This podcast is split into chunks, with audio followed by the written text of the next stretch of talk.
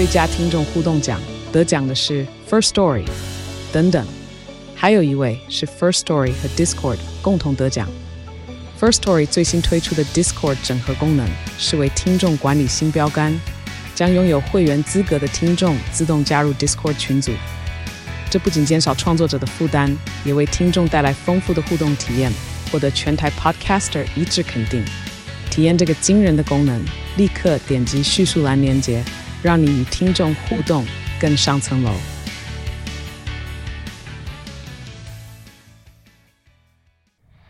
今天的投稿来自北京的 Kelly。最近因为心情不太好，所以上周末我在交友软体上约了一个男生，在见面后要去抱抱。我们当时一起坐在车后座里，当他抱着我的时候，我能感觉到他硬了。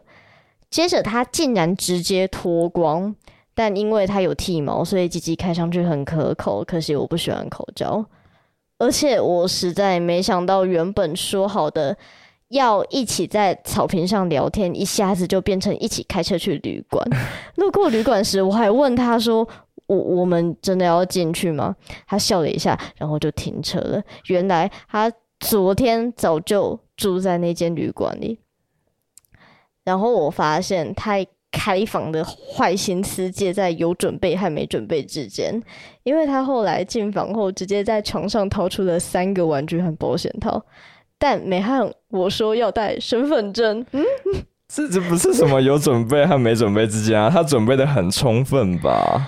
而且那个玩具是用过的吗？呃，对，就是他早就住在那里了，然后他备好了玩具，不知道有没有用过。那他妈的是他的炮房吧？你怎么能确定你是第几个被约到的？那听起来就像什么？他到北京出差，然后就在什么那几天里面，他约了超多人到那个房间里面。呃，我觉得有有卫生疑虑。而且我们当初约定好只有抱抱，但他当时要硬掰开我的腿强上我时，我超不高兴，拼命的把腿夹紧。还有看到他正面戴套没成功，就反过来戴，我赶紧跟他说：“你你要不要换一个？”而且这样子根本没有避孕效果。但其实我很惊讶，自己当时没有那么害怕，因为我真的很不爽他不尊重我。但他试图顶进来的当下还是挺痛的，毕竟我的阴道之前只有进入过棉条而已。这个过程中，他也一直试图想要唤起我的欲望，但是我真的没有感觉，他应该也有发现，因为我们有六九，但我完全没有受到他的影响而改变自己的节奏。这是什么样子的画面？他很认真的在，然后呢，可以用，嗯嗯。嗯，为什么你模仿的那么像？我没喊过屌，但我看起来很 pro。我的妈呀！我比较担心的是，不是讲好抱抱，为什么会有六九？国情不同吗？为什么他们的抱抱会这么的激烈啊？就是在台湾，你不要说抱抱还是抱睡，哎、欸，抱睡更严格，我们动都不能动，衣服都不能脱。对，就是睡。所以我在想，会不会他本来也是想要这一种？但是因为对方一直读，他就说 OK，各退一步。你想干我，然后我只想抱抱，那要不我们六九好了。天啊，拜托不要是这样子哦，不好。如果是这样的话，那其实也很无奈哎。看前面就已经很糟糕了，他硬硬要顶进来，真的超可怕的。但如果是从是否享受的角度来看，其实算蛮顺利的，没有。感受到朋友听完我的经历后会感受到的危机感，这样算很顺利吗？但确实，我差点被他硬上了。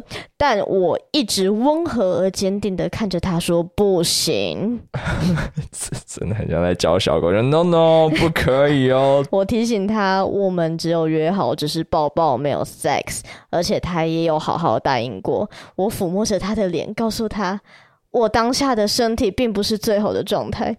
如果是我的话，我会跟他说我菜花还没复原，那应该蛮有效的。你看我这个都还没有消，你要不要再等我两天？我觉得大家可以学起来。对，这个应该很有用。可是 Kelly 有特别跟我们说到，他有施打 HPV 疫苗。哎、欸，这个真的很难得，因为我们后来有去查，在中国他们其实是没有去推广这个疫苗的，嗯，而且施打的费用比在台湾还要贵很多，所以 Kelly 他真的是走在。十四亿人前面呢，他甚至有把这个直接放在他的教软体的 profile 上面，然后很多人就问他说：“哎、欸，什么是 HPV 疫苗？”他就一个一个教。真的是中国的卫教小天使。对，真的、嗯、非常难得。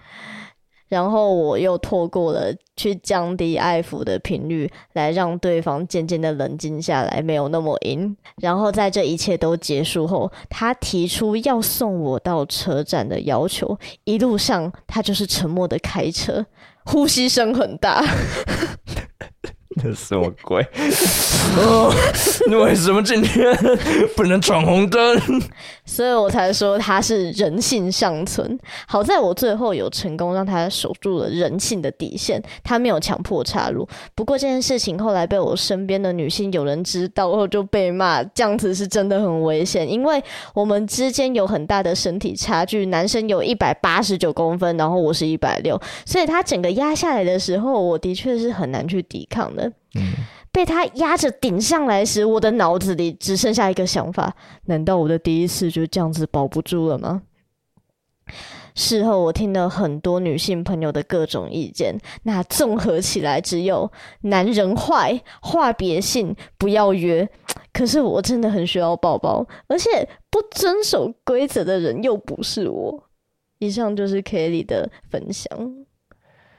其实我觉得听完这个故事之后，我觉得还蛮可怕的，因为 Kelly 她真的差点就被约会强暴了，而且好险他不是约到唐山的男性，不然应该不是简单的什么温和而坚定的不行就可以制止他的行为。对，大家有看那个新闻吗？在唐山有四个女大生去吃烧烤的，结果被搭讪，然后他们拒绝之后，竟然被拖出店外，然后就活活打死。